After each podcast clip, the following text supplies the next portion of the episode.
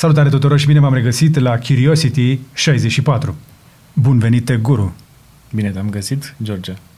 Men in Black cu obiectiv nou. Avem lapte în spate aici, așa, avem un bokeh foarte, foarte, foarte lăptos. Am investit într-un obiectiv fix. Dacă vă place fundalul, să știți că este real, nu este pe croma. Noi suntem chiar aici. Iar Andrei ne-a convins să nu mai aprindem GB-ul din spate. Vreți cu GB-ul pornit sau cu GB-ul oprit? Sau dacă nu alegeți voi, culoarea mai ajut la comentarii. Dar nu pentru asta ne-am adunat aici. Avem astăzi știri foarte tari, multe dintre ele pe negativ, dar unele pe pozitiv. Dar eu am zis să începem, ca de obicei, cu ceva care să vă facă să vă simțiți măcar un pic mai bine. Că după aia vine deprimarea. Radu, dă-i cu meme. Pentru că ne plac mimurile, ne place să râdem și... cum poți să râzi decât cu Bro Bible sau cu Bored Panda, exact. Iar pe Bro Bible avem pentru voi, de pe Bro Bible avem 50 de poze care vor spune absolut totul despre ceea ce simțim în adâncul sufletului nostru despre tot felul de situații. Cum ar fi una dintre cele mai vechi. Clasic, Kia, Nokia.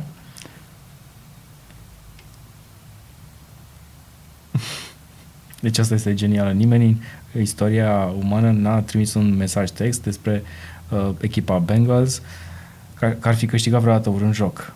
Pentru că mesageria text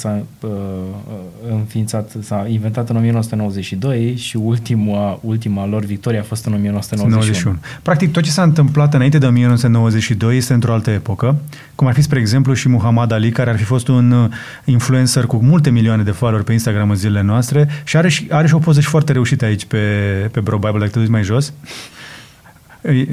Mai de. Dark Knight, ok. Da, ok. 6 e bună. Work. Nah. Ok. Mai jos e aia cu Muhammad Ali și cu Cadillacul lui, mi se pare că avea un Cadillac.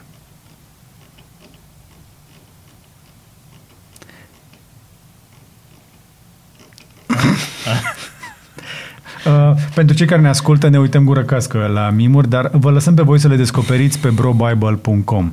Găsiți tot timpul câte ceva interesant acolo, nu vrem noi să vă stricăm plăcerea, vă rog să vi le mai arătăm pe Muhammad Ali și să ne apucăm de treabă. Oricum, pun pariu că n-ați auzit de Bro Bible, da. Puțin o parte. Zici și tu. Don't count the days, make the days count. Yes. Asta e o poză de cel puțin 1 milion de like-uri pe Instagram. Nu-i așa? Da. Ar cam fi mers. Așadar, RIP Muhammad Ali, pentru cei care nu știu. Pentru că a fost vedetă înainte de Instagram. A prins foarte puțin Instagram. Dar să nu intrăm în detalii. Early days. Da. Așadar, de aici înainte încep unele știri un pic deprimante. Pentru că planeta, ce să vezi, este în mijlocul valului 3 de pandemie. Nu o să vorbim de COVID prea mult, aproape deloc, dar avem pentru voi niște știri care o să vă facă să înțelegeți de ce... nu putem pur și simplu să ignorăm la nesfârșit problemele cu pandemia, dar și cu schimbările climatice. Toate astea la un loc ajung efectiv să ne dea viața peste cap. Cea mai valoroasă companie de tehnologie din lume, după aia care face telefoane, în momentul acesta este Tesla. Da? Păi Tesla nu e o companie care face mașini. Da, corect. Face tehnologie. Pentru cei care încă nu știu, Tesla nu face mașini, vinde tehnologie. E fascinant. Trebuie pe tine să încep știrea, dar mi se pare absolut fascinant cum o serie de factori total externi și imposibil de controlat ajung să dicteze niște lucruri la care nu te-ai fi gândit niciodată. Adică să oprească niște producții. Uh-huh. Care sunt cele mai importante două lucruri de pe planeta asta pentru viața umană? Apa și aerul. Exact. Și prin aer umblă virusul și apă nu prea mai avem destulă sau avem prea mult în anumite locuri. Dar mai bine să vă dăm un pic de context. Săptămâna asta am aflat că Tesla e ca Dacia și Dacia e ca Tesla. Pentru că și Dacia și Tesla au fix aceeași problemă săptămâna asta, au rămas fără chipuri. Radu, arată-le știrea. Tesla și-a anunțat angajații că va opri linia de asamblare la cea mai profitabilă mașină pe care o vând între data de 22 februarie, adică au cam oprit deja, până pe 7 martie. 2 săptămâni va fi oprită producția, deși la Model 3 există lista de așteptare de 3 luni, Tesla nu mai poate să continue să producă, pentru că n-a mai găsit probabil la magazinul de mobilă bucățele de plastic care să țină pompa de căldură. Pentru că de data asta nu mai poate fi rezolvată cu șoricei și cu tot felul de chestii. De data asta chiar lipsesc piese importante, lipsesc chipuri și producția lor este afectată din două locuri total neașteptate. O dată din Texas și din porturile afectate de furtunile de zăpadă și a doua vine tocmai din China. Din China și din Taiwan. Păi, oricum o mare parte din chipuri nu se fac în Taiwan, se fac în China. De corect. Acolo vine know-how din Taiwan. Ah, ok. Tu știi mai bine. Pentru că am descoperit noi că pe lângă zăpada din America, care a blocat destul de mult porturile, seceta din Asia de Sud-Est afectează producția de chipuri la unele dintre cele mai importante fabrici din Taiwan. Ce să vezi? Nimeni nu se aștepta ca pe de o parte să ai prea multă apă și zăpadă și în partea cealaltă să ai prea puțină și chestia asta să nu te lasă să faci mașini Tesla sau Dacia. Că amândouă au nevoie de chipuri care trebuie făcute niște fabrici. Ce să vezi? Fabricile de chipuri au nevoie de apă. Așadar, avem secetă în Taiwan în acest caz și fabricile nu pot face față cu producția. Deși Statele Unite au cerut chipuri în regim de urgență, apropo, Taiwan este sub un fel de protectorat a Statelor Unite și au o relație privilegiată. Uite, US President Joe Biden has signed an executive order calling for a 100-day review to increase domestic production of chips in the long term. Deci deja Statele Unite nu doar că se mai gândesc să-și facă propriile ventilatoare, propriile mașini electrice, propriile măști, acum se gândesc să-și facă și propriile chipuri după ani și ani în care a tot externalizat producția în Statele Unite. Cât de posibil este lucrul ăsta într-un singur an, Radu? Cred că este imposibil, pentru că, din câte știu, Taiwanul nu funcționează neapărat ca producător de chipuri, ci ca mijlocitor pentru China, care are probleme în vânzarea chipurilor către alte state, precum Statele Unite. Și, nu știu, cât de greu ți-ar fi ție, de exemplu, să înveți să zbori în avion? Cât de repede ai putea să faci chestia asta? Deși asta ar fi o situație mai simplă. Poate dacă iei toți oamenii de acolo, n-ar fi greu, dar trebuie să-i aduci în state, trebuie să know-how-ul ăla și sunt lucruri pe care chinezii nu o să vrea să le împartă cu Statele Unite pentru că asta ar însemna scăderea producției la ei, pe viitor când o să aibă apă. Deocamdată TSMC, un producător uriaș de chipuri, spune că are nevoie de 156.000 de tone de apă în fiecare zi, deși reușesc să refolosească 85% din cantități. Deci altfel le-ar fi trebuit de încă de 9 ori și ceva mai multă apă dacă n-ar fi reușit să o recicleze. Și totuși te gândești că Taiwanul este o țară insulară. Sunt înconjurați de apă. Și tot nu le ajunge apa, că aia din mare e sărată. Există soluții și pentru apa din mare. Să o desalinizeze. Aici ar să intervine izraelienii, da. Exact. Dar și izraelienii au alte probleme. Știi că sunt lideri mondiali la export de apă? Da, am auzit. Israelul este exportator de apă. Apă plată. Apă plată. Și de orice fel. Ei iau apa din ocean, scot sarea din ea și o vând la vecini. Exact. Asta mi se pare... Și vecinii o îmbutălează și o vând mai departe în alte țări. Da, exact. Business. Ok. Așadar, hai să depășim subiectul ăsta. Avem probleme cu chipuri și veți auzi tot mai multe companii care se plâng de lipsă de chipuri pentru a-și putea livra produsele. Și nu doar Tesla și Dacia și Renault și Ford au fost afectate. O să vedeți în perioada următoare că și producători de echipamente de genul ăsta, cum ar fi laptopuri, despre care noi am mai vorbit încă de săptămâna anului trecut când am prezis că va fi o astfel de problemă, pentru că cei din industrie ne-au spus că întâmpină deja dificultăți. Dificultăți care încep deja, iată, să, cum ziceai tu, anul trecut că lanțul ăsta de aprovizionare acoperă de obicei între 3 și 6 luni, nu? Da. Și s-au terminat lunile alea. S-au terminat lunile alea și deși au reînceput producția după jumătatea anului sau poate puțin înainte din China, acea producție n-a fost suficientă să compenseze nici pentru chestiile din spate, pentru lunile rămase din spate, nici pentru companiile care au prevăzut situația asta și anul ăsta și au încercat să-și facă stocuri mai multe. Așa că unii s-au ales cu chipuri, alții nu. Și unii, de exemplu, au plătit foarte multe sute de miliarde pentru chipuri sau milioane și nu le-au primit. Și exact. Nu au ce să facă. Exact. Adică sunt contracte foarte, foarte, foarte dure între acești producători de chipuri care în momentul ăsta pot invoca forța majoră. Asta e singura chestie. În toate contractele există această forță majoră și gândiți-vă că nicio companie cum este Tesla nu-și poate permite luxul să continue să producă mașini, să aștepte chipurile să le bage după aia, că n-are unde să le stocheze. Trebuie să le termine, să le scoată pe poartă și să le trimită pe vapor sau pe camioane acolo unde au nevoie. Pur și simplu, nu o parcare atât de mare. Astea sunt altfel de probleme. ne afectează și pe noi, direct, dacă e să o luăm așa, că noi speram să trecem la un moment dat pe stocare pe SSD și estimam că la ritmul la care scade prețul per gigabyte, a ajuns la 14 cenți, mi se pare, pe gigabyte, da, să obținem SSD-uri rapide și mari, doar că în ultimul an și puțin prețul a rămas acolo, n-a scăzut deloc. Ba chiar începe să crească, pentru că există chipurile de memorie de pe SSD-uri sunt practic cam aceleași chipuri ca și de pe memoria RAM, diferă controllerul.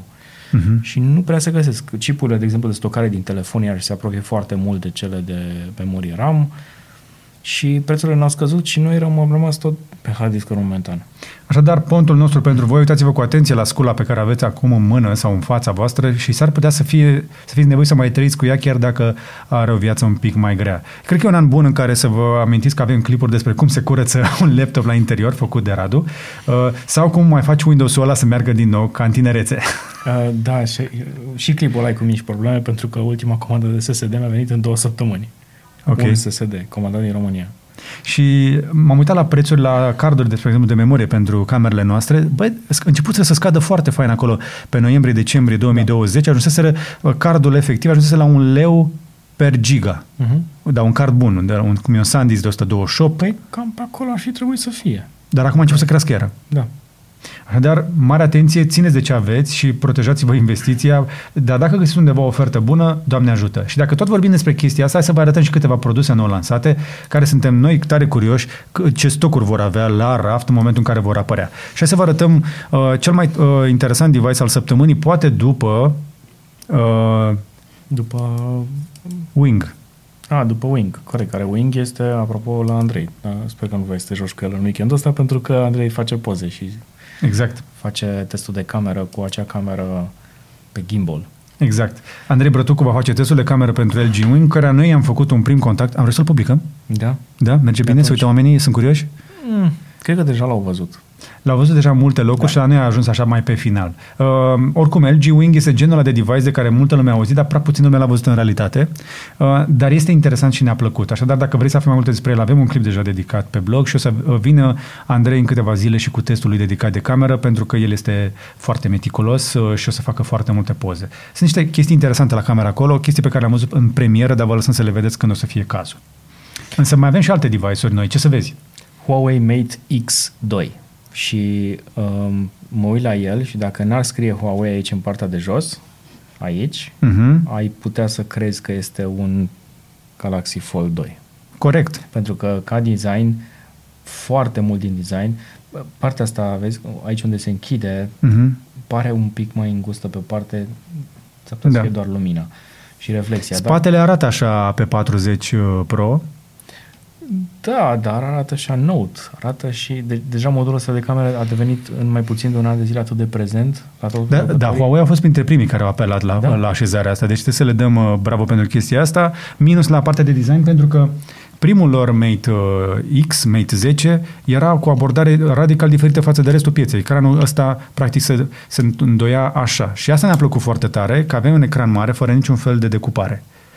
Doar că, într-adevăr, era permanent expus și noi tocmai de aceea, noi nu prea trăim cu el, pentru că ne e frică să nu-l stricăm și că este unul dintre foarte puținele pe care le avem, care există disponibile. Da. Și dacă vrem să-l mai arătăm, să-l putem testa, dar uite și tu, câtă eleganță, camerele puse frumos pe bucata asta, buton de deblocare, senzor de amprentă pe cant. Mate X a fost... și rămâne unul dintre cele mai frumoase device-uri foldable, dar se pare că până la urmă piața a ales o altă variantă. Varianta asta pe care am mai văzut-o și într-adevăr și are succes și merge bine pe Samsung Galaxy Z Fold 2, iar acum acest Mate X2 vine cu o abordare foarte similară, dar cu un modul de cameră luat de pe Spereo Mate 40, dar arată ca cele pe P40. E pe P40 Pro. Dar mai zi-mi tu despre specificații. Ce ai mai văzut la el? Am văzut o chestie interesantă. Vine cu... la partea de stocare citisem undeva că Huawei a reușit să aducă la capitolul viteză să treacă de acel UFS 3.0, 3.1 a reușit să se apropie mai mult de SSD-uri și aici e legată de o altă știre despre care o să vorbim și că stocarea va fi mai rapidă. Nu știu dacă ne trebuie neapărat mai rapidă, că oricum e un Android la bază, chiar dacă va rula sau nu Android după nume, că s-ar putea să numească HarmonyOS. Mi s-a părut interesant că este iarăși foarte greu.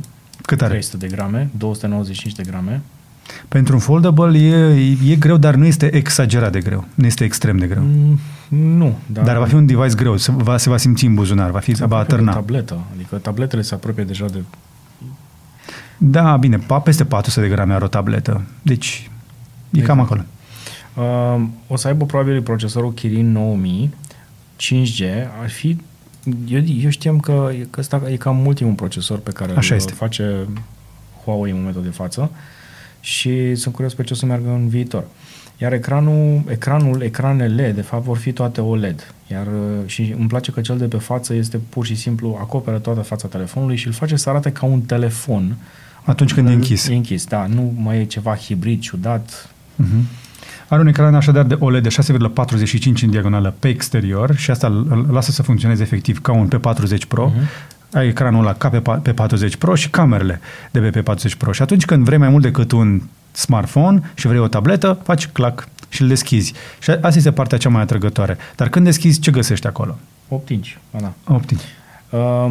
Mi se pare interesant că Samsung sau LG sau alții alergă după rezoluție foarte mare și Huawei la 8 inch au pus 2200 pe 2480, adică practic un Full HD+, un glorified Full HD+. Uh-huh. Și adevărul e că nu prea ai nevoie de mai mult. Eu îl țin pe al meu de exagerat în 3000 și ceva. Da, bateria este... Nu mai rău să mai vorbim. Ești aproape de priză toată ziua. Da, este aproape de priză. Usage-ul la mine era 170-180%. Așa mi-a arătat telefonul. Deci, practic, eu îl încarc de cel puțin o dată pe zi. Ok.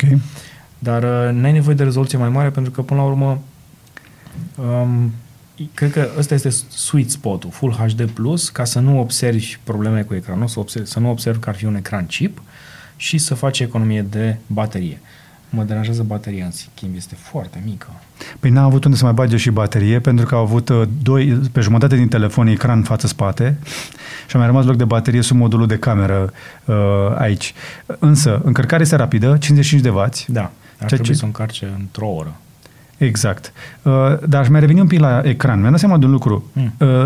Ai foarte multă dreptate când spui despre rezoluția asta Full HD Plus ca fiind suficient, într-un motiv.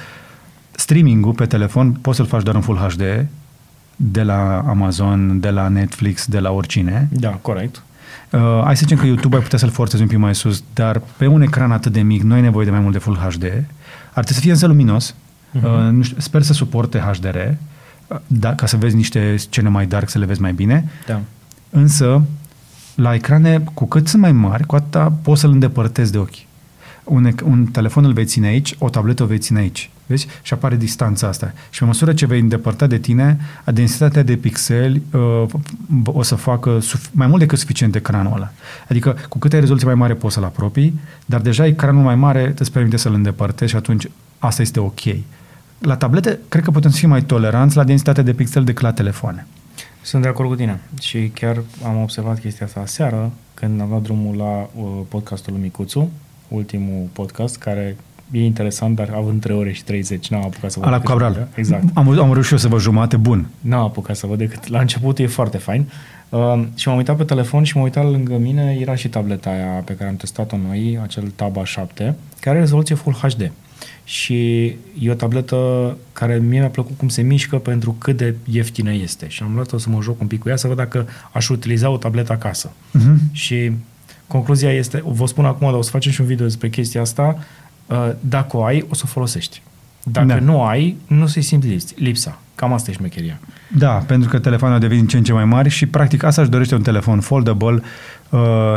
Tentația de a duce la un ecran mai mare scade și e păcat. Uh-huh. Pentru că inclusiv felul în care producem content video începe să fie adaptat la ecrane mici și e păcat. Ar trebui să vedem mai multe lucruri într-o imagine. Practic, producătorii de conținut au început să se împace cu ideea că mai nou cei mai mulți se uită pe un ecran mic și au început să facă filmările adaptate pentru ecran mic. Ce înseamnă asta? Cadre mai strânse, mai apropiate? Toată lumea are spațiu la Curiosity ca să facă zoom out. Exact. Ca să umple ecranul. Exact. Zoom in. Zoom in. Never mind. Ca să faci stretch. Exact. Să faci fit to screen. Și din cauza asta, pentru că încercăm să încăpem pe ecranele voastre mici și producția a început să fie mai pe detaliu, în loc să vezi chestii generale mai mari. Și ochii noștri sunt capabili să scoată dintr-o imagine mai multe informații dacă băgăm mai multe obiecte. Dar începem să băgăm mai puține obiecte ca să le puteți vedea bine pe ecrane mici. Asta este o problemă și de aceea, la extrema cealaltă, am zis să testăm un videoproiector triplu laser cu o diagonală pe care am dus-o la vreo peste 4 metri. Dar am văzut că l-ai făcut mic acum. Dar l-am făcut un pic mic ca să mă uit aseară la un film. M-am uitat la un film. Păi și l-ai lăsat așa mare? Nu, pentru că n-am perete de proiecție. Hai să le explicăm oamenilor. Așadar, pentru că eu de câteva luni mă tot gândesc cu ce să-mi schimb televizorul și îmi doresc un ecran mai mare. V-am mai povestit eu că eu visez la video wall-uri din astea, proiectoare și așa mai departe. Ne-a venit în test acest de premier de la Samsung. Luăm de la oricine, aproape, videoproiectoare cu laser. Sunt într-o perioadă în care testez chestii de genul ăsta. Și în loc să-l testăm aici la studio, unde putem să punem perete de proiecție fără probleme, nu prea mai avem pereți albi, l-am dus acasă. Și acasă am o sufragerie în care pot să testez un videoproiector cu diagonală mare, că am făcut o sufragerie un pic mai mare, dar nu am perete de proiecție și l-am pus direct pe perete, că peretele meu este cam alb. Și rezultatul o să-l vedeți într-un clip. Pentru că este un pic surprinzător. Mai am un pic de feedback după zilele astea de utilizare. O să-l mai testez și în weekend și o să revin cu impresii, dar vă dau așa un spoiler pentru că vă uitați la Curiosity. Reușește să fie destul de convingător. Și este problema pe care ai avut-o tu, eu nu o am, dimpotrivă. Ai distanță. Dar o să le spunem oamenilor mai mult într-un clip dedicat, exact. Nu vreau să stric totul aici. Așadar, o să, la extrema cealaltă, de aceea vă spun, când vreți să uitați la producții cinematografice, încercați să nu le vedeți pe telefoane. E păcat. Măcar pe o tabletă mai bună, ideal pe un televizor mare. Asta include Netflix, Amazon Prime, HBO Go, șterge aplicațiile de pe telefon, serios. N-ai nevoie de ele pe telefon. Da. Poate dacă vrei să faci un cast, dar deja dacă faci cast, ai deja un dispozitiv smart, un ecran smart. Exact. Așadar, încercați să nu vă uitați la producții cinematografice pe ecrane mici, că e păcat, pentru că intenția creatorului este să vă arate, sunt, imaginele alea picturești, așa, sunt tablourile pe care merită să le vezi pe un ecran mai mare, da? Podcasturile nu, le puteți asculta la căști, le puteți vedea pe telefoane, nu se vor întâmpla chestii extraordinare aici. Dar noi vom filma în continuare 4K pentru cei care încă se uită foarte mult pe Smart TV-uri. Ceea ce vă mulțumim foarte tare, dacă ne urmărești pe un Smart TV, primești de la noi un mare like în momentul ăsta cu 4 degete. Și hai să mergem mai departe. Cu ocazia asta, dacă tot am vorbit și de Huawei, să vă mai spunem că Samsung a anunțat săptămâna asta, în sfârșit, că dispozitivele Galaxy vor primi de acum actualizări regulate de securitate pentru cel puțin 4 ani după lansarea inițială a oricărui produs. EPIA. Actualizările de securitate nu înseamnă însă întotdeauna actualizări și de firmware.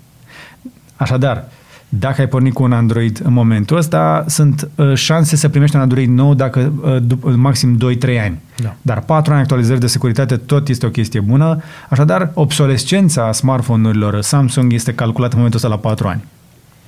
Ceea ce, în teorie, sună foarte, foarte, foarte bine. Problema este că mi-a venit un update de securitate acum 2 zile pe Samsung. Și vine să dau căl de pământ. De ce? Pentru că ieri mi-a luat 2 minute să deschidă Uber-ul. După ce am dezinstalat-o, am reinstalat-o, se mișcă foarte greu după unele update de securitate. Nu știu ce a făcut.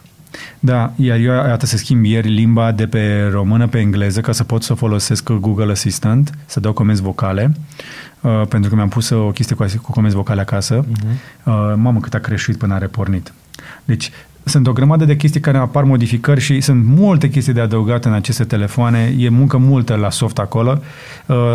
Să ai răbdare, mai dai câte un restart. Apropo, ce v-am spus mai devreme, e valabil și pentru telefoane. Mai dați-le câte un restart din când în când, că ajută. Da, unele, chiar Samsung-urile au opțiune de auto-restart. Dacă ai PIN și security activă, s-ar putea să nu-ți pornească într-adevăr, dar au un auto-restart pe care poți să-l setezi noaptea, măcar o dată pe săptămână. Da. Ajută să mai dai câte un restart.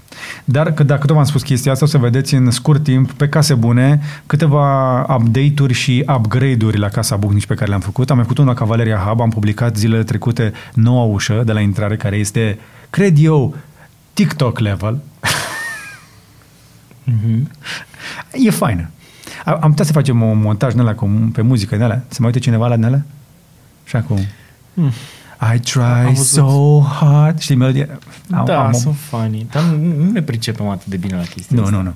Adică oricum, dacă vrei să vezi o ușă făcută în România la cel mai înalt nivel de tehnică, să zic așa, o ușă foarte, foarte faină, dar la care nu se vede tehnologia, dar este super tehnologizată, uite-te pe Case Bune. Și am mai introdus acasă la mine niște chestii. Dacă mă urmărești pe Insta, am pus niște poze cu noile iluminat și o să avem niște clipuri despre cum am upgradat sistemul de iluminat și cum l-am legat cu comenzi vocale. Practic, eu pot să spun în momentul ăsta, Hey Siri, OK Google sau Alexa, cred că le-am pornit oamenilor chestiile prin casă, îmi cer scuze, să-mi aprinde să-mi stingă multe, multe chestii pe la lumini prin casă și pe afară. Îți doreai de mult.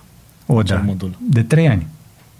Mi-a venit modulul de asistenți vocali și o să vi le arătăm acolo, așadar vă mulțumim că ne urmăriți. Apropo, am observat că a crescut foarte mult, au crescut urmăritorii pe Case Bune, semn că începe sezonul de șantiere.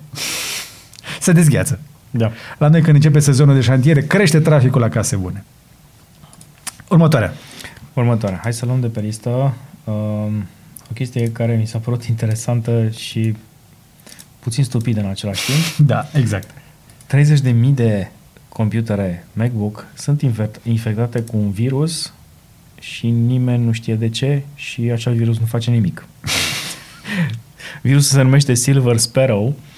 Cineva a plantat acest malware, adică nu cred că a fost un băiat de la un serviciu care a instalat 30.000 de laptopuri Apple sau dispozitive, dar cu siguranță o aplicație a adus acest virus pe laptopurile respective.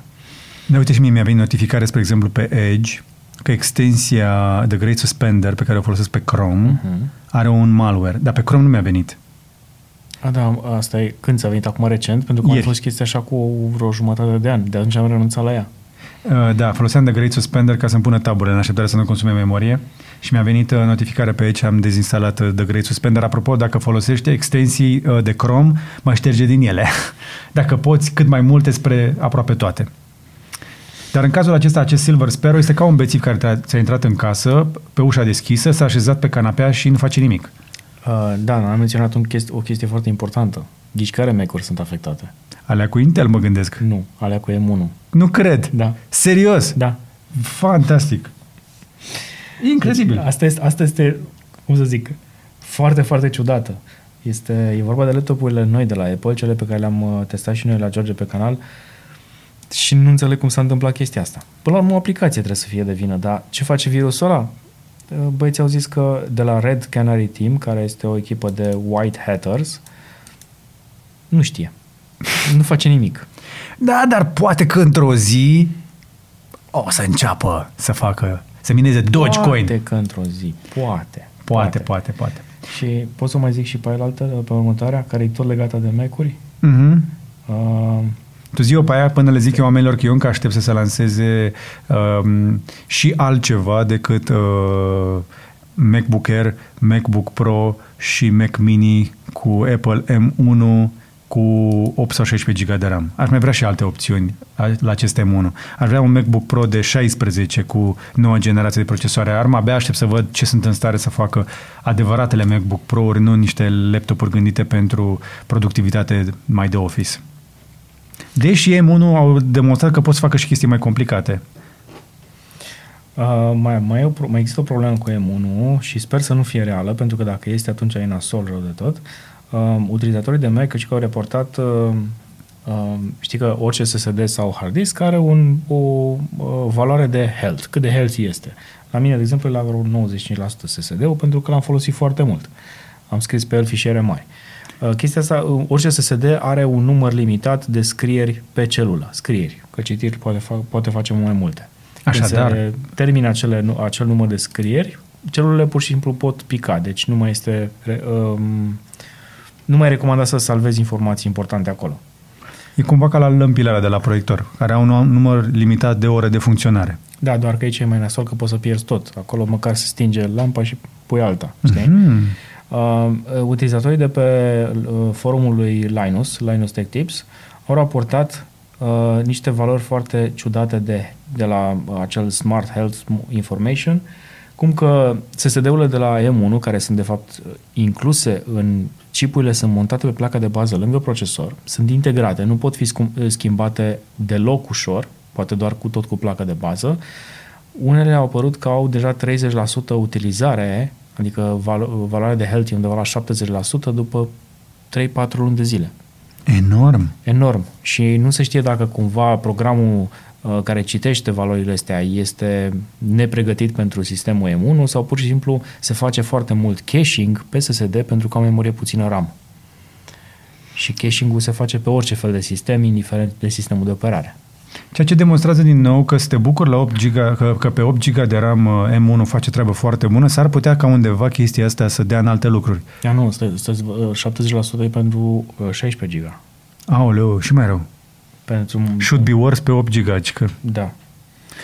Deci, din nou, este una dintre chestiile pentru care am felicitat compania Apple, faptul că au introdus o tehnologie nouă de procesoare care face niște chestii spectaculoase. Procesorul acesta M1 este spectaculos, dar ca de obicei, sfatul nostru era nu fiți printre primii care vă luați ca să nu pățiți chestii. Și uite, asta ar putea să fie una dintre chestii, dar poate doar un bug de software, urmează să aflăm. Deocamdată cei de la Apple nu au venit cu un update și nici n-au răspuns utilizatorilor care se plâng pe forumuri de chestiile astea. Așteptăm o reacție oficială de la Apple, care sunt convins că oricum au un departament absolut genial de silicon, de chipuri, care probabil investigează serios lucrul ăsta. Așteptăm însă și noi o reacție ca să vă putem spune și vouă.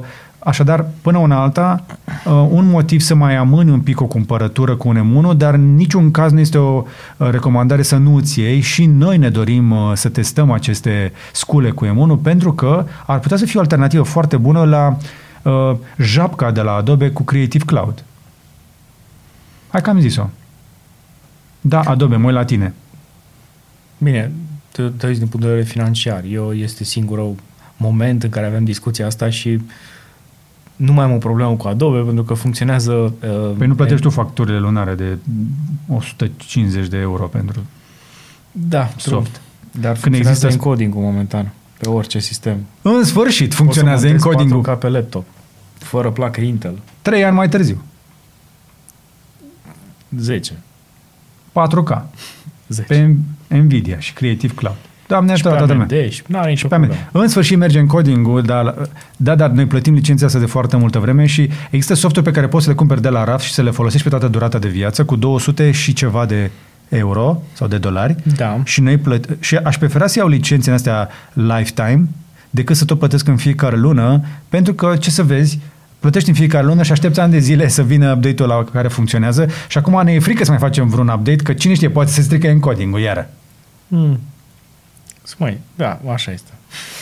Aduți aminte. Am avut 2 luni de distracție și cu ăsta. Exact. Ok. Bun. Mai departe. Ce mai avem, Radu, pe meniul de astăzi? Păi, mergem mai departe cu căștile noastre preferate. Ale tale sau ale mele? Ale noastre. Așa este, ale noastre. Motivul pentru care nu le-am cumpărat sunt... Da. Că, încă le mai am aici. Perechea de căști care mie mi-a schimbat părerea proastă altfel despre căștile in-ear cu noise cancelling au fost Sony WF-1000X Mark III. Și știți că le-am arătat o grămadă, sunt acolo, așteaptă, le-am pus comply-uri, sunt exact cum trebuie. Să mai bagi la încărcat ca să nu... Să nu moară, nu? Da. O să fac asta. Oricum au bateria care le mai țin. Însă...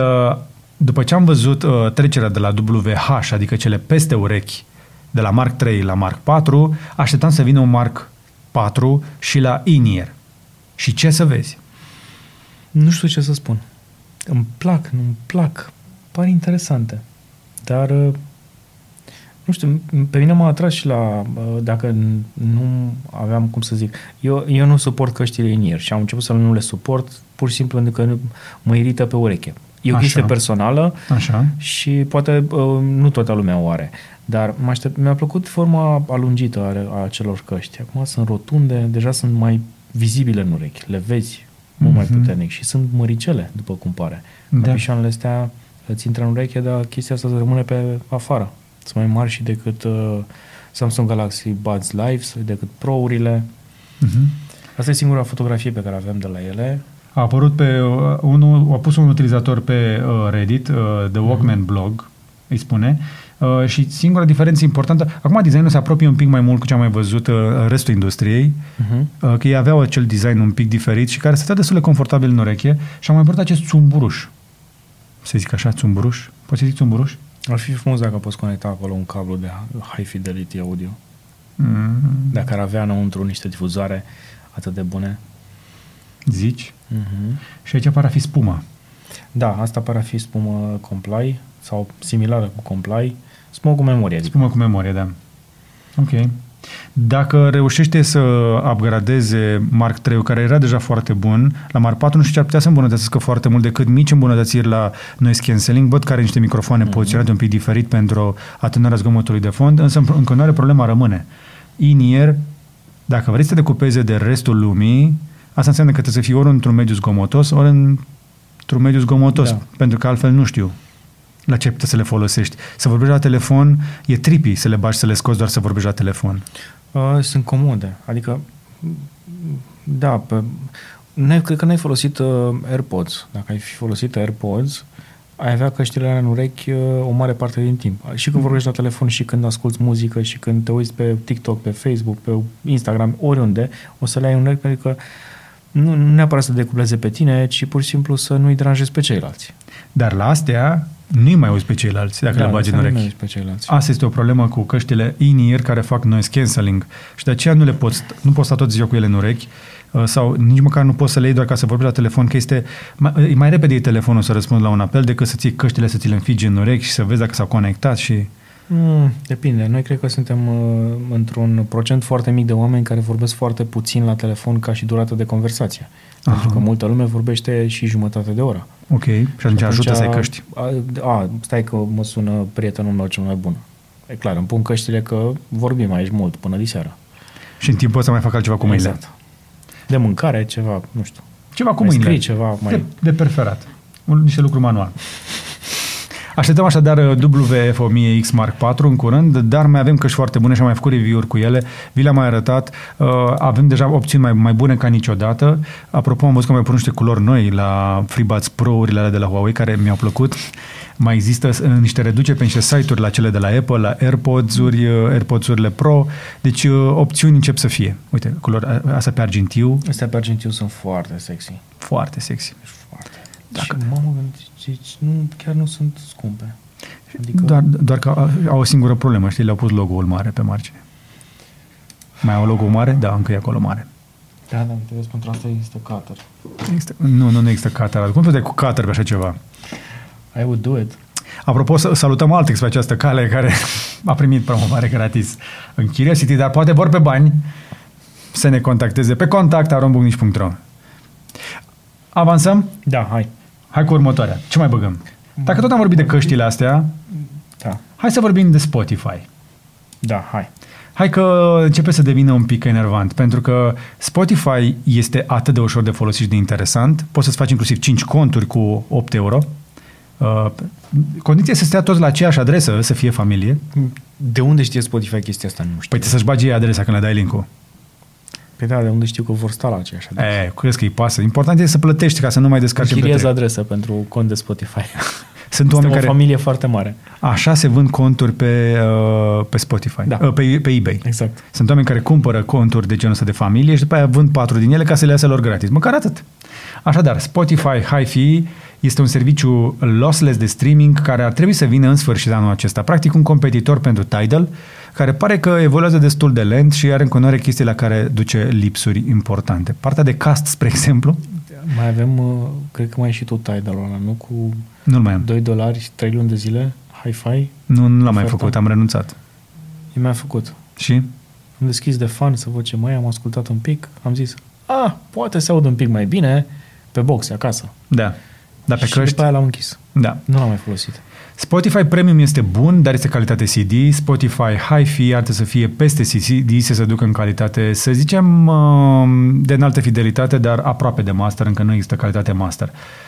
Pentru Spotify prioritatea a fost să se extindă cât mai mult, nu să ofere calitate foarte mare, pentru că mănâncă și foarte multă bandă și atunci îți taxeze mai mult. Dar asta înseamnă că, uite, momentan Spotify, ei au avut o strategie bună, pentru că maximum de calitate este 320 de kilobiți, ceea ce, ca să vezi, este practic cu 10 kilobiți mai puțin decât cei 330 de kilobiți pe care are Bluetooth-ul și aptX HD-ul. Ai limita hardware de transmisie pe căști Bluetooth.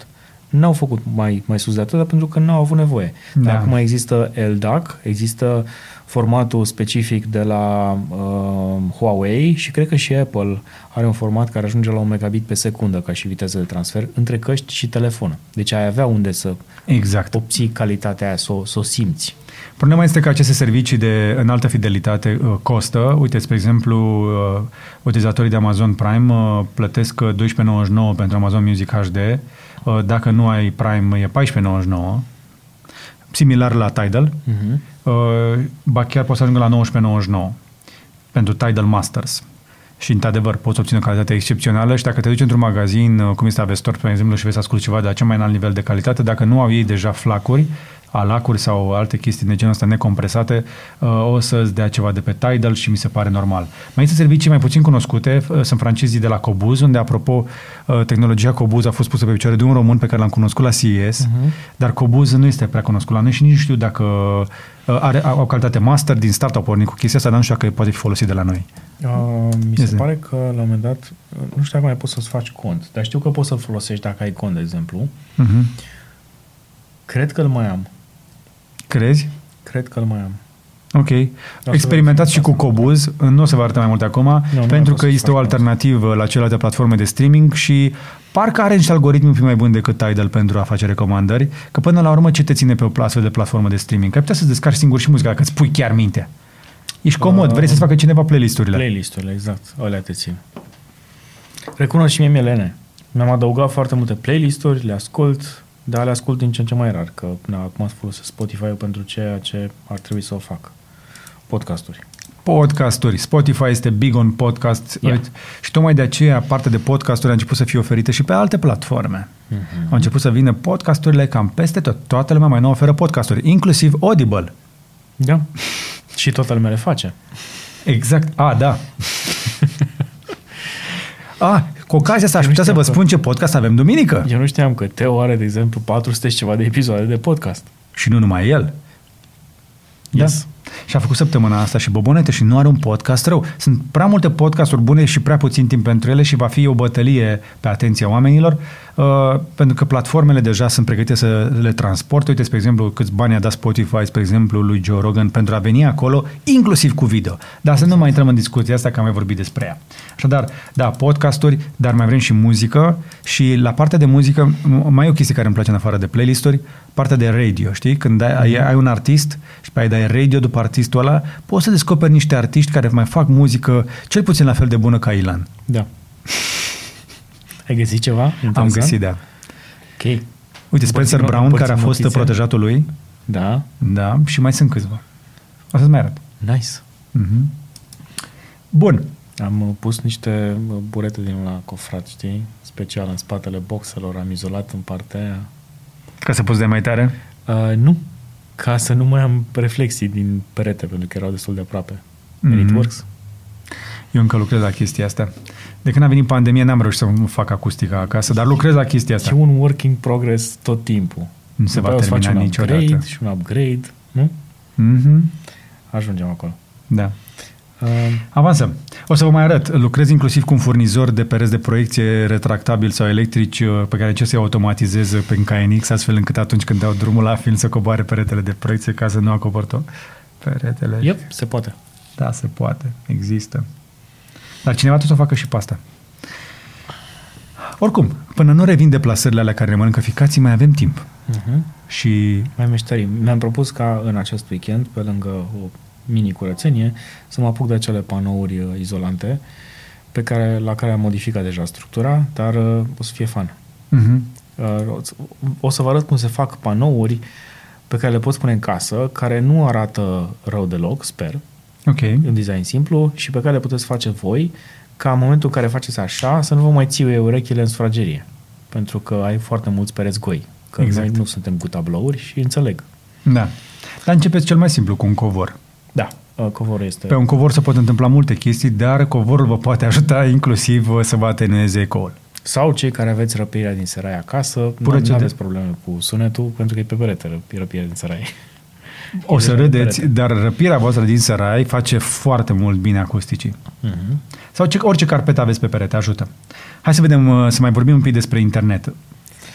Este un articol pe New York Times care a deviat din alte lucruri și se numește The Internet is Splintering. Am mai vorbit de chestia asta și mă sperie un pic. Da. Și e vorba de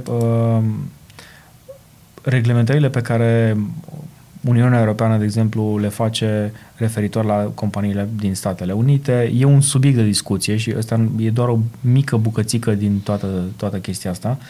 E vorba că fiecare guvern vrea să impună niște reguli internetului și, bineînțeles, o să vizeze Google, Facebook și Amazon și alte câteva companii mari. Și chestia asta e o discuție pe care oricum o să avem și de acum încolo foarte multă vreme și e vorba de ce vrea să facă guvernul către companiile respective, cum vrea în teorie să-și protejeze oamenii și cum ar putea de altfel să își supravegheze oamenii, pentru că există și componenta asta acolo. Deci, ideea se numește Splinternet, în care internetul nu mai funcționează la fel, nu are restricții în funcție de țara în care te afli, mult mai multe decât acum. Și n-aș vrea să intru mai mult în detaliu, pentru că ne-ar lua, cred că, jumătate de oră să explicăm doar ce se întâmplă între Uniunea Europeană și companiile din afară. Și am mai vorbit despre chestia asta, am mai vorbit Marian cu George în Curiosity. Și nu este singura problemă care fracturează, să zicem, internetul. Mai avem, pentru că nu există niciodată un răspuns simplu la o problemă de felul ăsta. Companiile mari de tehnologie, pe măsură ce devin mai mari, am mai spus-o, devin așa ca un fel de elefanți în sticlărie, știi? Și un elefant în sticlărie, hai să zicem că poate crea niște probleme dacă îmi dai 4. Da, problema este că companiile mari, cum ar fi Facebook-ul sau Google-ul, pur și simplu ei nu vor să ia măsuri, ei pur și simplu colectează informații, da, pe lângă asta, colectează informații și așteaptă feedback. Adică ele așteaptă să li se spună ce n-ar trebui să facă în anumite țări. Și atunci se vor updata termenii și condițiile și, bineînțeles, vor avea niște mici proceduri interne în funcție de țara respectivă. Ei nu sunt proactivi în chestia asta și de aceea există foarte multe guverne, cum a fost situația Australiei, care pur și simplu s-au supărat și au zis, gata, știri, nu mai vrem știri pe Facebook până când ne înțelegem. Nu, Facebook n-a mai dat știrile pentru că se certa cu guvernul australian. Pentru că guvernul australian este așa, dacă vreți să dați în continuare știrile pe Facebook, v-ați să plătiți companiile de media. Da. Și ce crezi că a făcut Facebook? It goes both ways. Au zis, nu vrem. Ce să vezi? Aseară am văzut o știre la CNN. Nu știu, n-am văzut-o încă nicăieri în altă parte. Dar hai să vedem dacă a mai apărut ceva între timp. Facebook Australia. Hai să vedem. A apărut vreo știre în legătură cu chestia asta? Bam. Este? Uite, Australia passes new law requiring Facebook and Google to pay for news. Facebook to restore news in Australia, nu? Exact. Așadar, uite, The Guardian. Am găsit-o pe CNN, până nu? A apărut între timp și pe The Guardian, așadar Schwartz Media, Private Media și Solstice Media sunt 3 companii independente din Australia, au făcut în sfârșit acele deal-uri pe care guvernul australian i-a zis lui Facebook să le facă.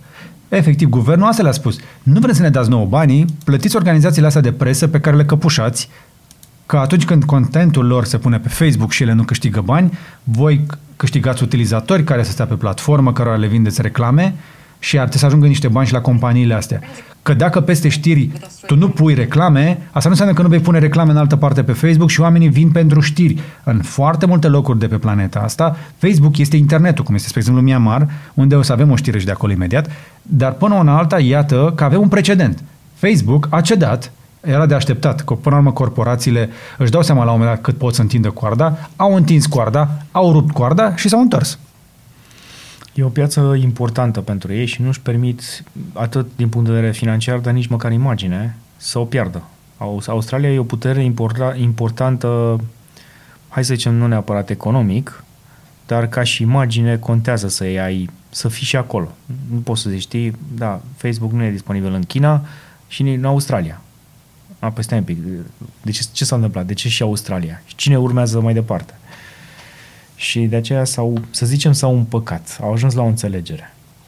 Da, iar asta s-a întâmplat cu foarte puțin timp înainte, cu vreo 11 ore, Da. Fix înainte să treacă legea care el ar fi interzisă mai de la știri și trebuie să semneze suficiente acorduri cu suficiente organizații de media astfel încât să nu fie afectate de noua legislație. Și uite, spre exemplu, reprezentanții guvernului australian, ei consideră asta o victorie. Acum sunt curios care este valoarea acestor înțelegeri, pentru că până la urmă, faptul că oamenii nu mai văd știrile pe ziar, la radio sau la televizor sau pe hârtie și le văd pe Facebook, asta ar însemna că totuși oamenii vor avea nevoie de informații, iar organizațiile de media trebuie să supraviețuiască, să poată să facă știri și să le poată să le facă independent, fără să depindă neapărat de cheremul și de încasările Facebook, pentru că Facebook oricum face foarte mulți bani de pe urma celor 11 milioane de utilizatori din Australia. Da, dar aici cred că situația a fost cauzată de acele instant articles de pe Facebook, unde tu practic ai o platformă directă pe Facebook unde poți să dai publish unui articol sau la 100. Și într-adevăr sunt promovate destul de bine de către Facebook pentru că alături de ele apar și reclamele. Și ca și cum tu ai folosit, de exemplu, site-ul tău unde n-ai nici măcar unde... Pe site-ul la tine, de exemplu, dacă îți faci un site, tu poți să spui reclame. Da. În stânga, în dreapta, sus, jos, peste tot, că oricum sunt peste tot și acum, dar pe Facebook nu poți. Exact. Adică tu îți publici conținutul acolo, video, audio, foto, text, ai un articol complet, se deschide frumos, rapid, dar tu nu poți să câștigi nimic de pe urma lui. Why? Noi în continuare nu câștigăm nimic de pe urma celor de la Facebook și nu ținem morții să luăm bani. Vrem să luăm bani și trebuie să luăm bani pentru că sunt foarte mulți oameni care nu intră pe Facebook doar să vadă pisicuțe și poze din Maldive.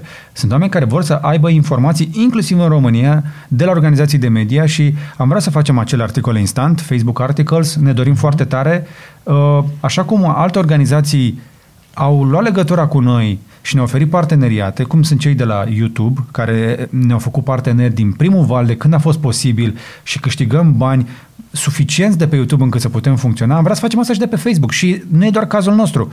Mai ales cei care fac content text ar trebui să aibă astfel de susținere, pentru că munca de jurnalism nu se face întotdeauna cu video sau sub formă de podcast sau de Instastory. Sunt oameni care fac muncă de investigație, muncă de cercetare, muncă de documentare și trebuie plătiți corespunzător. Așadar, da, avem nevoie de o astfel de abordare și în România. Sper că nu mi-am omorât riciul pe Instagram și pe Facebook cu chestia asta, dar m-aș bucura dacă ar fi mai mulți creatori din România care ar lua o poziție în legătură cu lucrul ăsta. Asta este și motivul principal pentru care bloggerii mici, care n-au avut un trafic și n-au știut să-și optimizeze site-ul și n-au avut în spate niște unelte importante ca să ajungă mai sus, nu mai fac lucrul ăsta. Pentru că în momentul în care au apărut acele instant articles, acum vreo 5 ani, dacă nu mă înșel, pur și simplu site-ul tău se deschidea în 10 secunde, cel de la Facebook mai puțin de secundă, pe care alegeai să-l citești. Exact. Și suntem în situația în care și astăzi Facebook nu plătește niciun creator de la noi care încarcă content de bună calitate acolo și de aceea ne cerem scuze utilizatorilor de Facebook care poate sunt atrași de o platformă care altfel nu era, reușește să creeze comunități, funcționează. Bă, dar noi nu suntem acolo pentru pisicuțe și pentru socializare, noi suntem acolo să punem content și ar trebui să putem să ne câștigăm existența de pe urma acelui content pe care oamenii, dacă nu ies de pe Facebook să vină să-l vadă pe YouTube, noi nu parafacem bani. Pentru că încercăm să ne bazăm și pe banii care vin normal din publicitate de pe platforme ca să facem cât mai puține advertoriale. Asta e adevărul. Chiar uite, sunt curios, oamenii de curiozitate, dacă vă uitați ați ajuns până aici deja la podcastul ăsta, cred că avem aproape o oră. Cât timp stați voi ca să vizionați un clip pe Facebook? V-ați uitat la un podcast sau la o emisiune de genul ăsta, o oră și ceva pe Facebook, unde nu ai pauză și resume? Asta e întrebarea. De aceea nu punem content foarte lung, adică de chiar și 10-15 minute pe Facebook, pentru că n-ai buton de pauză și n-ai buton de resume. Asta este și asta o problemă. Așadar, dați-ne voi niște puncte de vedere, niște răspunsuri, dacă vă sunt la îndemână, mai jos la comentarii, vă suntem recunoscători. Dacă ne mai atrageți și atenția, să știți că rezistăm și la critică, dar cu siguranță nu vom aprecia niciun fel de înjurături, chiar dacă conțin și sfaturi utile după. Evitați înjurăturile că nu ne conving. Nu ne câștigați respectul sau atenția cu înjurătura.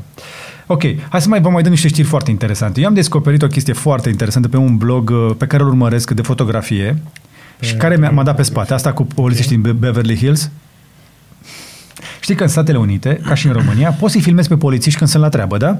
Da. Și filmările alea, uneori, ar putea să fie subiect de știre. Exact. Dar dacă tu ai fi polițist, cum ai face să te asiguri că o filmare cu tine nu va fi folosită ca să fii atacat, să zicem, atacat. Să nu apar pe social media. Există acel element care se numește copyright laws, legile de copyright, care pentru muzică funcționează extraordinar de bine. Excepțional de bine. Arunci o piesă în eter, pe internet, și indiferent pe ce platformă ai pune-o, înainte să dai tu publish, deja platforma respectivă știe ce melodie este, dacă ai drepturi pe ea sau nu. Și uneori chiar dacă ai drepturi pe ea, ți-o blochează. Exact. Uneori dacă lălăiești o melodie și tot ți-o blochează. Sau dacă trăiești într-o anumită țară și melodia nu e aprobată pentru țara respectivă, iar se blochează. Eu sunt tare curios cât o să mai țină chestia asta în care nu poți să folosești nici măcar câteva secunde dintr-o melodie cunoscută pentru a face un act de creație. Adică nu vrea nimeni să-ți ia melodia să o monetizeze, dar uite că această japcă a caselor de discuri a ajuns să fie folosită în moduri total neașteptate. Și știrea pe care vreau eu să vă arătăm, că la asta vreau să ajungem, este un clip video. Nu o să putem să-i dăm play din motive evidente. Îi dăm, pentru că clipul nostru ar fi banat, dar a reușit cineva să pună pe Instagram o bucățică cu polițiștii din Beverly Hills, care în timp ce erau la patrulare și opreau oameni fără drept, au fost filmați de un activist care a dat filmarea la televiziuni și a zis, îmi pare rău, nu putem să o folosim, nu putem să o dăm nicăieri pe internet, pentru că polițiștii au dat drumul la Beatles. Polițiștii au scos un... Da. Și au pus Beatles să cânte pe telefon, iar Beatles are niște condiții, niște restricții destul de serioase din punct de vedere copyright, adică nu prea poate fi publicată nicăieri decât dacă plătești, which is fair. Da. Bine, nu pe ei, ci... Casa de discuri. Casa de discuri, desigur. Deținătorul de drepturi, așadar, de Beatles vrea să ia fiecare cent de pe fiecare secundă care se aude oriunde. E dreptul lor? Da. E ok? Me. Dar iată cum folosesc polițiștii așadar, sau cu un telefon în mână pe care pun Beatles în timp ce vorbesc cu cetățenii pe stradă. E o melodie care poate nu te deranjează la ureche când ai o conversație cu cetățenii, poate calmează cumva atmosfera. Uh-huh. Așa. Da, Yellow Submarine, de exemplu, și da. Pune pistolul jos. Da. Și așa se asigură că filmările nu pot fi refolosite în alte părți și nu mai pot fi date atât de ușor în gât. Poate doar pe televiziune. Muzica o poți să asculți doar la radio și cam atât. Pe social media începi să poți să vezi din ce în ce mai puține lucruri. Noi, practic, suntem efectiv tot timpul speriați de riscul de a primi un strike de nicăieri, pentru că suntem foarte atenți la tot ce folosim, avem drepturi pe muzică, tăiem tot ce se poate, urcăm clipurile în avans și așteptăm să vină atenționări. Ba, chiar și zilele trecute a venit o atenționare pentru o melodie la care aveam drepturi. Da. Dar aveam e la trecut, nu la prezent. Da. Cineva, cumva, nu mai are drepturi, se mai ceartă între ei, nu se înțeleg și zic, gata, mi-au înapoi drepturile. Păi stai că ne-am vândut piesa aia la foarte mulți oameni. Ce faci acum? Le dai copyright strike? Da, pentru că m-ați supărat voi. Cum așa se întâmplă. E o poveste complicată, dar creatorii cred că înțeleg ce spunem aici. Și la fel am avut problema asta cu fata care făcea aerobic în Myanmar. Da. Acolo melodia pe care ați auzit-o la noi în Curiosity nu este cea reală. Nu, pentru că cea reală a fost căutată de mult prea multe ori și am primit un strike că nu poate fi vizionat nicăieri. Și atunci am zis, ok, nu putem să-l urcăm așa. Nici măcar bucăți de istorie, așadar, nu pot fi arătate așa cum s-au întâmplat din cauza drepturilor de autor pentru o melodie. Vă mai arătăm ceva totuși drăguț? Ai cu televiziunea asta volumetrică. Ai că tu ai găsit știrea asta, ia spune. Se lucrează de mult la chestiile astea și cred că cea mai apropiată reprezentare este, știi, ventilatoarele care se învârt apropo cu cineva, o chestie de 2,5 pe 2,5 care arată spectaculos, deci mai de televizor cu foarte multe ventilatoare. Da, era la CS o chestie de genul ăsta. Da, era la CS. Display-urile volumetrice. Adică e cam aceeași chestie, că practic partea de transmisie se află jos, este un dispozitiv care emite în sus în funcție de... Nu știu dacă am o fotografie cu el static, pentru că aici practic se află un ventilator. Mamă, ce chestie! Și ai putea să afișezi orice în imagini 3D, fără să ai nevoie de ochelari speciali, cum ne-am obișnuit la proiectoare sau la televizoarele de acum câțiva ani. Nu ce repede a dispărut tehnologia aia. 3D, da. Deci nu mai vorbește nimeni de ea. Păi, da, nici măcar producătorii nu mai vor să mai vorbească despre ea, chiar dacă televizoarele lor suportă. Multe dintre ele încă suportă 3D, dar nu există chestii 3D la care să te uiți. Da. Uite că am și clipulețul. Look what I made. E făcut hologram for bachelors. Partea asta de display-uri volumetrice are un avantaj. Dezavantajul ar fi, desigur, timpul de răspuns. Nu este de 60 de cadre pe secundă sau 120. Nu poți să atingi lucruri de genul ăsta. Dar măcar un 25? Da, poți să atingi un 15, de cam undeva pe acolo se limitează. Dar ce e frumos e că poți să pui tu orice fel de imagine. Adică el are practic o imagine, imaginea mâinilor lui luată de pe o cameră cu infraroșu și se mișcă, știi? Uh-huh. Adică nu mai e atât de simplistă ca și varianta în care boi niște text acolo sau uploadezi tu o imagine. Tu poți să-l conectezi la un port HDMI sau la o cameră și să fie în real life. Ce mișto e făcută de un utilizator care se joacă cu Arduino. Deci asta este... Da. O faci tu acasă. Un lucru care costa 1.000 de euro ca să fie...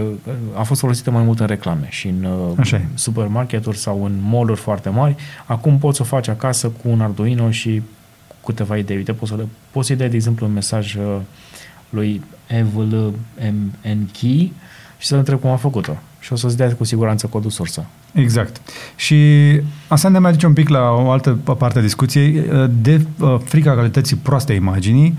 Am stat și de căștile de VR multă vreme departe de ele. Cele din 2020 au început să devină foarte bune și abia aștept să testăm noul Oculus Quest 2. Da, sunt curios și eu.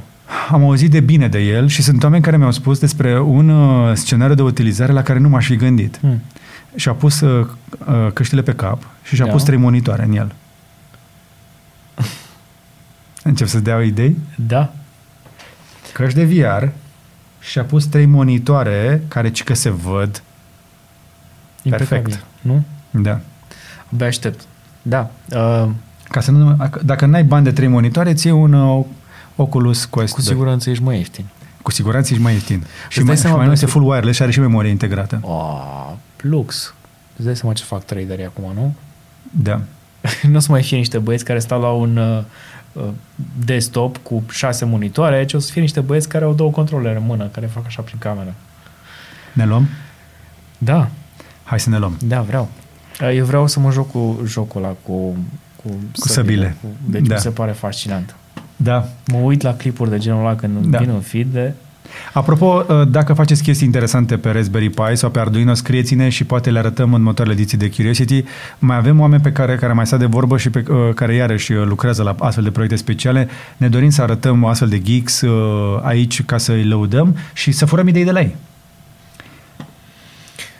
Eu acum îmi dau seama de o chestie. Nu prea avem știri despre mașini. Ei, lasă că vom supraviețui. Am povestit despre Ioniq 5 pe Cavaleria. Da. Vă încurajez, dacă vreți să vedeți, foarte simplu, deschide tu Cavaleria ca să vedeți. Cea mai importantă știre despre mașina electrică de săptămâna asta este, de departe, Hyundai Ioniq 5. Un interior gândit să fie și pentru el și pentru ea, cu 2 ecrane de 12 inch, mai 16x10, așa. Se putea. E ok. Are și niște butoane fizice, multe elemente reciclate. Arată bine. Și ea. Și dar mai mult mașina mă interesează pe mine aici. Mașina e importantă în cazul de... Hai să mai vedem și alte poze, că mai avem o galerie pe site, avem o galerie pe cavaleria.ro, unde mai dau și toate specificațiile tehnice la care am ajuns după ce am publicat articolul, pentru că nu știam exact puterea livrată, dar la mașini electrice oricum contează prea puțin. Ai atât de multă autonomie încât... Dar asta mi s-a părut foarte tare. Acolo este efectiv o bucată magnetică pe care poți să-ți pui poze. Dar asta și m-am mai gândit. Dacă acolo e magnetică și tu ai încărcare wireless pe telefon... Clar, o să stea și telefonul acolo, e clar. Adică pentru asta l-au gândit. E frumos, are textura aici, un material foarte fin, nu o să zgârie spatele telefonului. Exact. Chiar dacă nu este neapărat 100% legal să le dai utilizatorilor suport de telefon în bord, cei de la Hyundai au făcut această opțiune pentru cei care vor să prindă ceva magnetic. Da, niște poze, de exemplu. Lângă bord, da. Acesta este Hyundai Ioniq 5, mai multe despre el în clipul de acolo.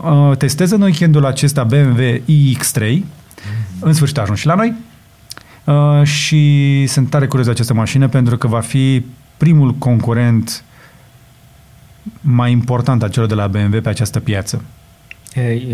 M-am șocat când mi-am dat seama că de fapt este full electric.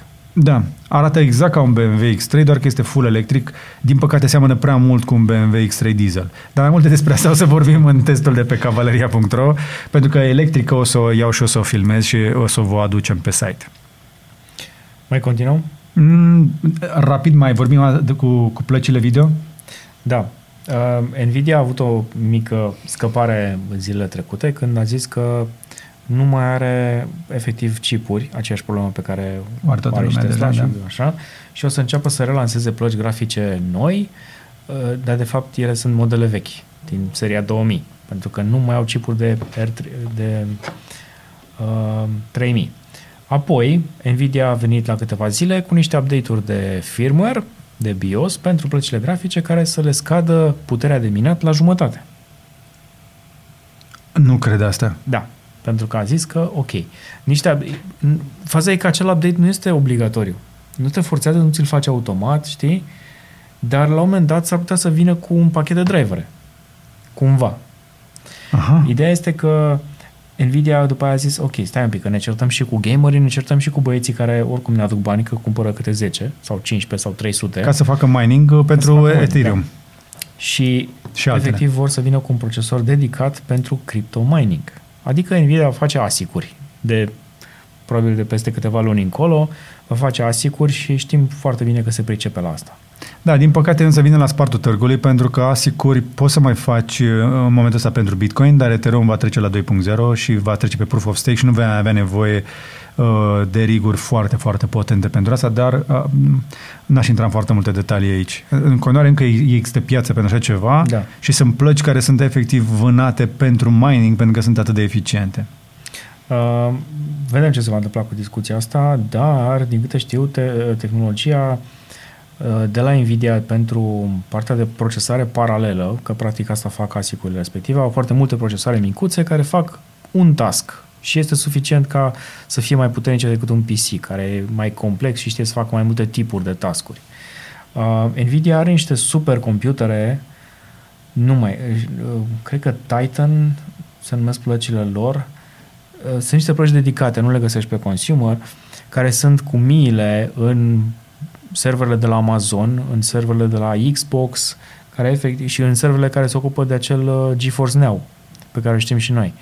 Și, bineînțeles, sunt cele mai mari supercomputere din lume care sunt gândite ca să îți calculeze în ce direcție se mișcă toate cele câteva milioane de stele și așa mai departe. Deci, tehnologie au mult mai multe decât au chinezii, de exemplu, sau oricine altcineva. Au tehnologie pe procesoare, dar până acum pare că au tratat partea asta de crypto mining ca fiind o parte a business-ului, nu o parte importantă a business-ului. Și se pare că acum caută revenue și în partea respectivă. Sunt curios cu ce echipamente, pentru că ei sunt mari consumatori de chipuri. Exact. Și există un shortage mare. Ei zic că încearcă să rezolve problema lipsei de stoc pentru seria 3000, care știm în momentul de față este foarte, foarte eficientă ca și consum de curent și foarte bună pe mining. Exact. Și dacă tot vorbim despre mining, hai să trecem la cripto, că avem destule știri de tehnologie pe săptămâna asta, mai lăsăm și pe săptămâna viitoare ceva. Mai aducem și mașini. Și data viitoare poate mai aducem și ceva mașini, dar pe mine mă interesează mai mult, vă spuneam, cele electrice. Două știri importante, în afară de crash-ul ăsta care efectiv a fost ca o lovitură după ceafă pentru toți cei care nu văzuseră în ultimele săptămâni, luni, decât în sus, adică chiar trebuia să fii prost să nu intri pe roșu și să ieși pe verde, oricine putea să facă profit. Acum suntem într-o perioadă mai bearish, adică mai în care ursul s-a pus pe fund și nu mai vrea să meargă și lucrurile au încetinit, urcă, coboară, există semne de recesiune pe cripto, unii spun că s-a terminat bull run-ul, alții spun mai stai un pic. Hai să vă dau însă trei unghiuri prin care să vă uitați la, hai să zicem, 3 sau 4 chei prin care să vă uitați la această perioadă. În continuare, vedem companii care fac bani din chestia asta. Tesla a adăugat 1 miliard de la profitul la bitcoinii cumpărați în ianuarie, în timp ce unii zic, uite, Tesla chiar a făcut 1 miliard din bitcoin. Însă, unele dintre vocile importante încă nu cred. Și Bill Gates, într-un interviu recent, a spus... Nu a fost interviu, a fost o discuție live pe Clubhouse, apropo. Ah, scuze. Da, este fascinant. Chiar de ieri. Da, și este... adică a ajuns să...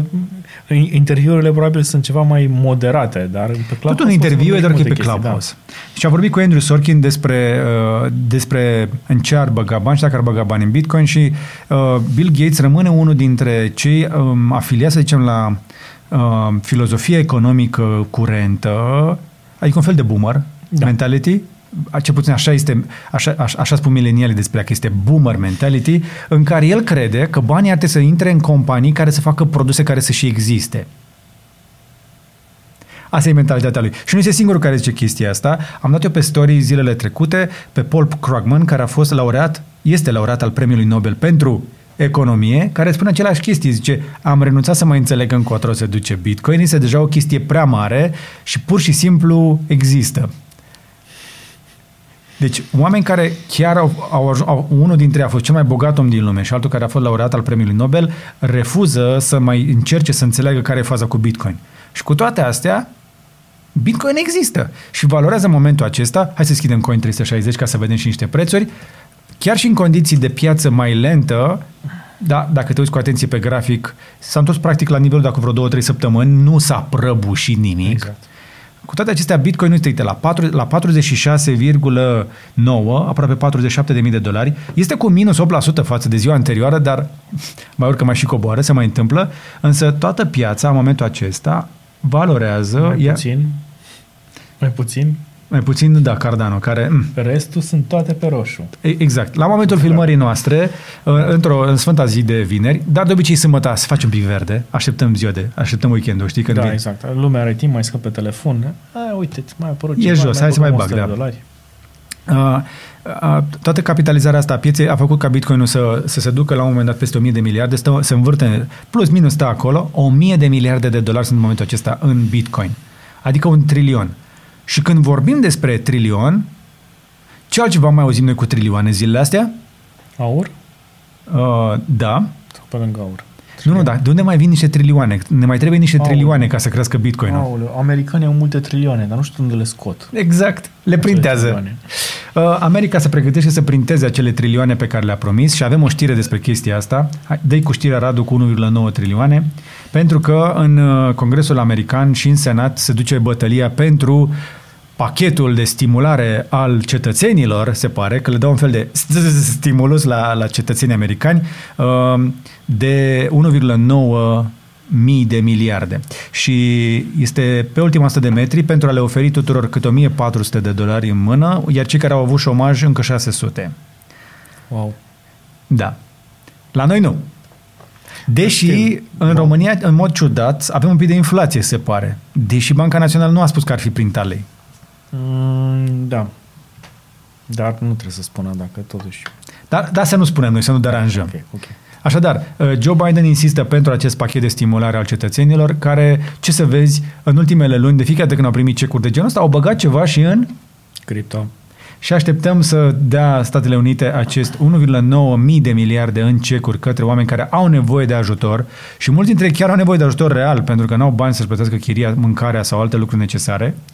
Dar unii dintre ei poate că se gândesc, și asta este problema cea mai mare, că dacă totuși dolarul ia la vale și bursa de aceea a scăzut și de aceea a tras și cripto după ea joi, hai să-mi pun banii în ceva care să nu se devalorizează. Bursa americană, din cauza temerilor în legătură cu dobânzile la dolar pe termen mediu, a scăzut. Cu toate astea, GameStop urcă din nou. Nu știu dacă interesează pe cineva, GameStop a luat-o din nou la deal. Da, nu știu cum se întâmplă asta. Am crezut că ați renunțat, că au renunțat la distracția asta, dar se pare că nu. Se pare că ar mai fi niște shorts care pot fi executați. Așa, și cam atât. Iar la capitolul disinformation, Radu a găsit o știre care mie mi s-a părut un pic de râs. Discuția este între un jurnalist de la CNBC, o televiziune de economie. Da, care totuși e o televiziune de renume și discută cu... Mi-a scăpat acum cu cine vorbește. Cu o fată de la Coindesk. Exact, vorbește cu Coindesk. Care a lucrat la Wall Street Journal, apropo, înainte și s-a dus la Coindesk să vorbească despre cripto. Da. Ideea este că, o să vă las link dacă vreți să vedeți videoul, domnișoara sau doamna insistă foarte mult că Dogecoin trebuie luat în serios. Iar acest domn încearcă să le explice din punct de vedere logic de ce Dogecoin pur și simplu nu are o valoare reală pentru că nu face nimic. E o chestie pe care o printezi și spui, uite, asta valoarea asta, uite. De exemplu, printezi eu niște... Am cardul ăsta. Pe cardul ăsta nu contează ce am, dar eu spun că valorează $1.000.000. De la fel cu Bitcoin, Radu. Da. Pentru că Dogecoin este un fork de Bitcoin. Da, exact. Mergând pe aceeași idee... Există deja aur. De ce ar mai cumpăra lumea card? Pentru că aurul nu poate fi fracționat și mutat ușor de colo-colo. Păi nu, dar e cam aceeași discuție. Adică ideea din spatele există deja o monedă. Nu poți să ai 10 care să declare că ele sunt puternice și valoroase. Da, sunt Bitcoin maximaliștii care spun că doar Bitcoin și nimic altceva și restul este shit. E o discuție întreagă. Cu toate acestea, Elon Musk rămâne în spatele Dogecoin și face valori. Ba chiar și-a postat la profil o poză cu o furcă în drum.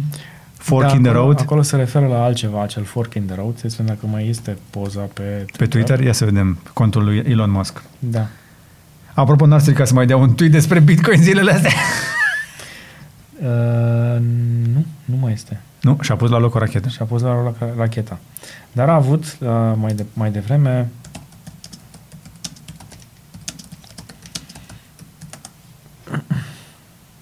Gata, hai că internetul are un istoric foarte bine pus la punct.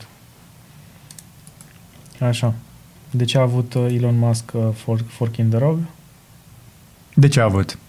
Pentru că Cardano. Pentru că asta declară Cardano că este a fork in the road.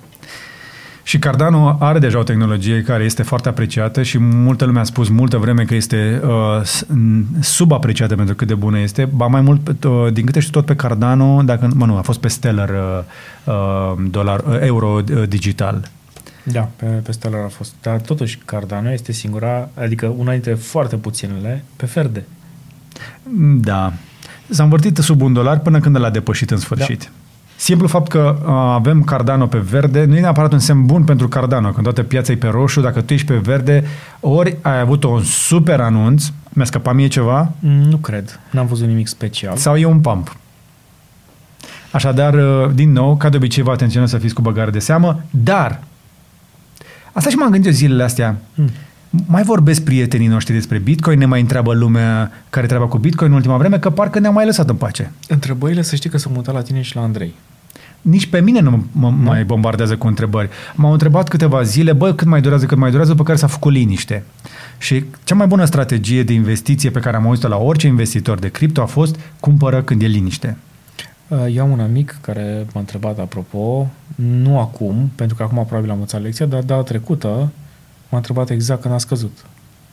Și acum e un moment bun și am zis, documentează, dar după cum gândești, deja încep să înțelegi niște lucruri.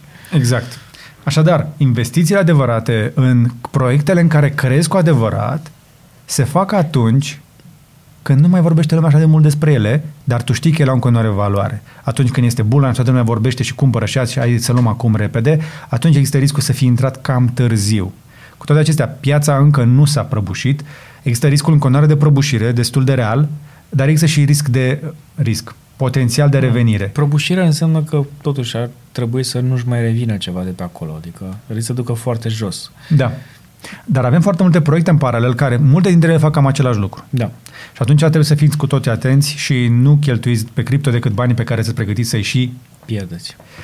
Și acum hai să trecem la promovarea sponsorului nostru, cei de la Crypto.com, care ne susțin în fiecare săptămână și care oferă posibilitatea de a face cumpărături regulate. Puteți să vă faceți cumpărături recurente pe Crypto.com, ca să nu uitați că în fiecare săptămână sau la 2 săptămâni, pentru o anumită perioadă pe care voi o puteți limita, să faceți cumpărături fixe, da? Și regulate. Și da, mi-a venit cardul și da, mi l-am activat și da, funcționează și pentru că am Jade Green, apropo, mi l-am adăugat pe Spotify și pentru că pragul până la care îmi decontează Spotify este de $12.99 și Spotify atât de ieftin, mi-am făcut Spotify Family cu 5 conturi.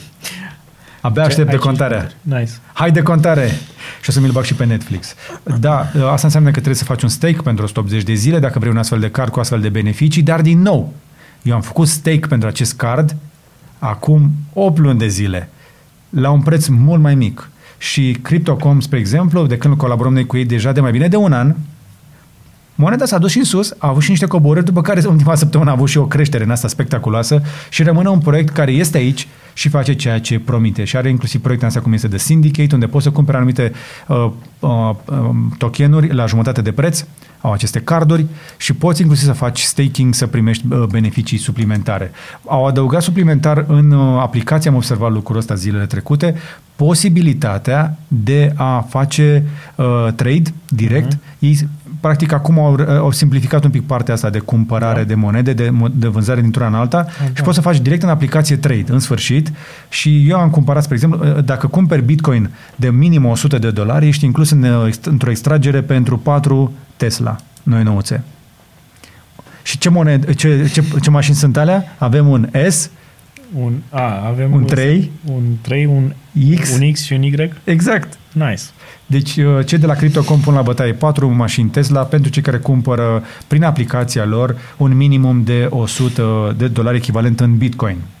Și eu am transformat niște CRO pe care le avem acolo și dacă vrei tu niște CRO pe care va trebui după aceea să-ți faci un stake pentru card dacă vrei să-l accesezi, dar $25 gratis în CRO poți obține cu linkul meu din descriere. Folosește linkul meu de afiliere dacă nu ai deja un cont Crypto.com și folosește aplicația lor dacă vrei pentru a cumpăra și a stoca și a tradui proiecte de cripto simplu, într-o formă simplă și ușor de folosit de pe cardul tău din țară. Și mare atenție la ce bănci acceptă apoi alimentarea și retragerea de bani și mare atenție și la taxe și impozite. Apropo, clipul nostru din seria Cripto Vineri cu taxele pe cripto am văzut că are foarte multe vizualizări. Unul dintre cele mai vizualizate, semn că mulți dintre voi aveți ceva bani din cripto care poate că v-ați dori să se întoarcă într-o bancă din România. Mare atenție că sunt bănci care pur și simplu nu doar că blochează tranzacțiile din zone de cripto, ci îți blochează contul cu totul. Grijă la banca cu care lucrezi, întreabă înainte dacă banca ta este crypto-friendly. Oare banca noastră este crypto-friendly? Eu cred că da. Eu așa sper că până acum n-am avut probleme, până la proba contrarie. Și cam atât pentru astăzi. Acesta a fost și segmentul nostru de cripto. Mai multe despre cripto în Cripto Vineri, ca de obicei în fiecare zi de luni. Logic, nu? Exact. Îți mulțumim că ne-ai urmărit. Sperăm că ne-ai și ascultat cu plăcere. Sunt mulți oameni care știu că ne ascultă în mașină pentru că a revenit traficul. Traficul auto, practic, înseamnă și pentru noi trafic suplimentar pe audio. Ceea ce nu mă bucur foarte tare pentru voi, pentru că petrecem foarte mult timp în mașină și chestia asta poate fi deprimantă. Ascultați-ne pe orice fel de platformă, ascultați-ne inclusiv pe bucnici.ro în secțiunea de podcast și, apropo, spuneți-mi mai jos la comentarii cum vi se mai pare blogul, că mi se pare că e învechit. Cred că ați să-i dăm un refresh. Ești de acord? Da. N-ar strica. Da, ar merge. Nu crezi la chestia asta. Da, să-l facem și mai simplu. Nu, vreau să-i fac aplicație. O aplicație progresivă. Ah, ok. Ok. Da, mai lucrez și la chestiile astea. În 2021 o să facem o grămadă de lucruri interesante și asta să fie unul dintre alea care trebuiau făcute de mult. Deci o să ai o să existe booknici.ro în format PWA, nu? Da. Ok. Lucrez la chestia asta. Nu știu când o să le fac și pe toate chestiile astea, după ce termin cu becurile, comenzile vocale și testul cu mașina electrică și să mai aduc și copilul de la bunici. Da. Ne-a stricat. Deși cred că îi place acolo. Cam tare. Sper că v-a plăcut și vouă. Dați-ne încă o dată un like, un share și un subscribe să vadă toți prietenii și alegeți să fiți membri în comunitatea noastră a celor pasionați de internet și tehnologie și să ne susțineți cu donațiile voastre în fiecare lună ca să putem face în continuare acest content bun care sper eu că vă este de folos. Sunt oameni care îmi spun că pur și simplu, în loc să se mai citească toate știrile de tehnologie, preferă să urmărească Curiosity în fiecare sâmbătă și suntem recunoscători pentru asta, deși n-ar strica să mai încercați să vă mai documentați, să mai citiți și voi știri, că să nu cumva să fim noi subiectivi. Suntem puțin subiectivi. Ne-ai văzut cât de puține mașini. O să fie mai multă data viitoare. Nu mai zic de chestia asta, că o să fie bine. Și n-am avut ca și subiect principal, deși l-am menționat, pe Elon Musk. Foarte puțin. Da. Dar uite, puteai să zici măcar de Diablo. Pe asta am lăsat-o la final. Pentru cei care sunt într-adevăr fani și au rămas până la final. Serios? Da. vor rămâne ca să afle că... Asta este un extra bonus? Da, este super, super, mega, ultra... After Hours. Se discută despre Diablo 4 și cred că deja foarte multă lume este, în ghilimele, triggered în momentul ăsta. Deja va căuta pe internet și, în teorie, ar trebui să fie undeva la finalul anului acesta sau la jumătatea anului viitor. Da. Este în dezvoltare. Acum nu știu ce se întâmplă și nu știu cât de mulți dintre voi știu că Diablo 2 a fost cel mai popular joc din lume la un anumit moment, pentru o lungă perioadă de timp, a depășit orice record, adică nu te gândi că Fortnite sau astea sunt jucate, nu. Ăla a fost un joc foarte popular, pe care l-am jucat și eu foarte mult. Deci și cei care n-au fost gameri au ajuns să joace mult Diablo. Și de-aia era frustrant. La un moment dat îmi vedeam să dau cu tastatura de pereți, pentru că efectiv nu puteam să trec. Dacă ar mai fi o dată copil, cred că aș vrea să joc și eu Diablo. Dar cred că nu e prea târziu, nu? Nu. Ah, ok. Nu. Dar poți să-ți instalezi acum. Avem și trailer pentru Diablo și informații suplimentare pe care le-am găsit și noi de pe internet. Din nou, cu siguranță dacă dai o căutare vei găsi și tu. Dacă ți-e dor de vremurile alea când Diablo era cel mai jucat joc, iată că s-ar putea să avem și Diablo 4. Și cu asta chiar ne apropiem de final, pentru că chiar trebuie să ne oprim. Da. Îi mulțumim lui Teguru că și-a făcut timp. Cu mare dragă. My pleasure. Și data viitoare dau eu 2 cafele înainte. N-am reușit să ne certăm, să ne contrazicem deloc. Trebuia? Cred că ajută. Un pic de contrazicere. Hai că încercăm data viitoare. Da. Să mânăm un pic prea tare. Pinky promise. Ne-am îmbrăcat în negru amândoi, ca să vezi. Man in black. Aproape, tu ești un pic blue marine, așa. Și bronzat. Încă mai un pic de bronz. Mi se pare fascinant. Adică am venit să mă depărtez de tine pentru că mi-e rușine să-mi strâng coadele. O să se ducă. Deci cât de alb sunt față de tine. O să se ducă, las. Mi-e dor. Vreau să mă aduce înapoi. Te cred. M-am simțit mai în siguranță acolo. Anyway, hai, cam atât pentru astăzi. Numai bine. Asta e semnalul, nu? Nu că nu se oprește asta. Nu se stinge dacă e capacul, nu știu ce.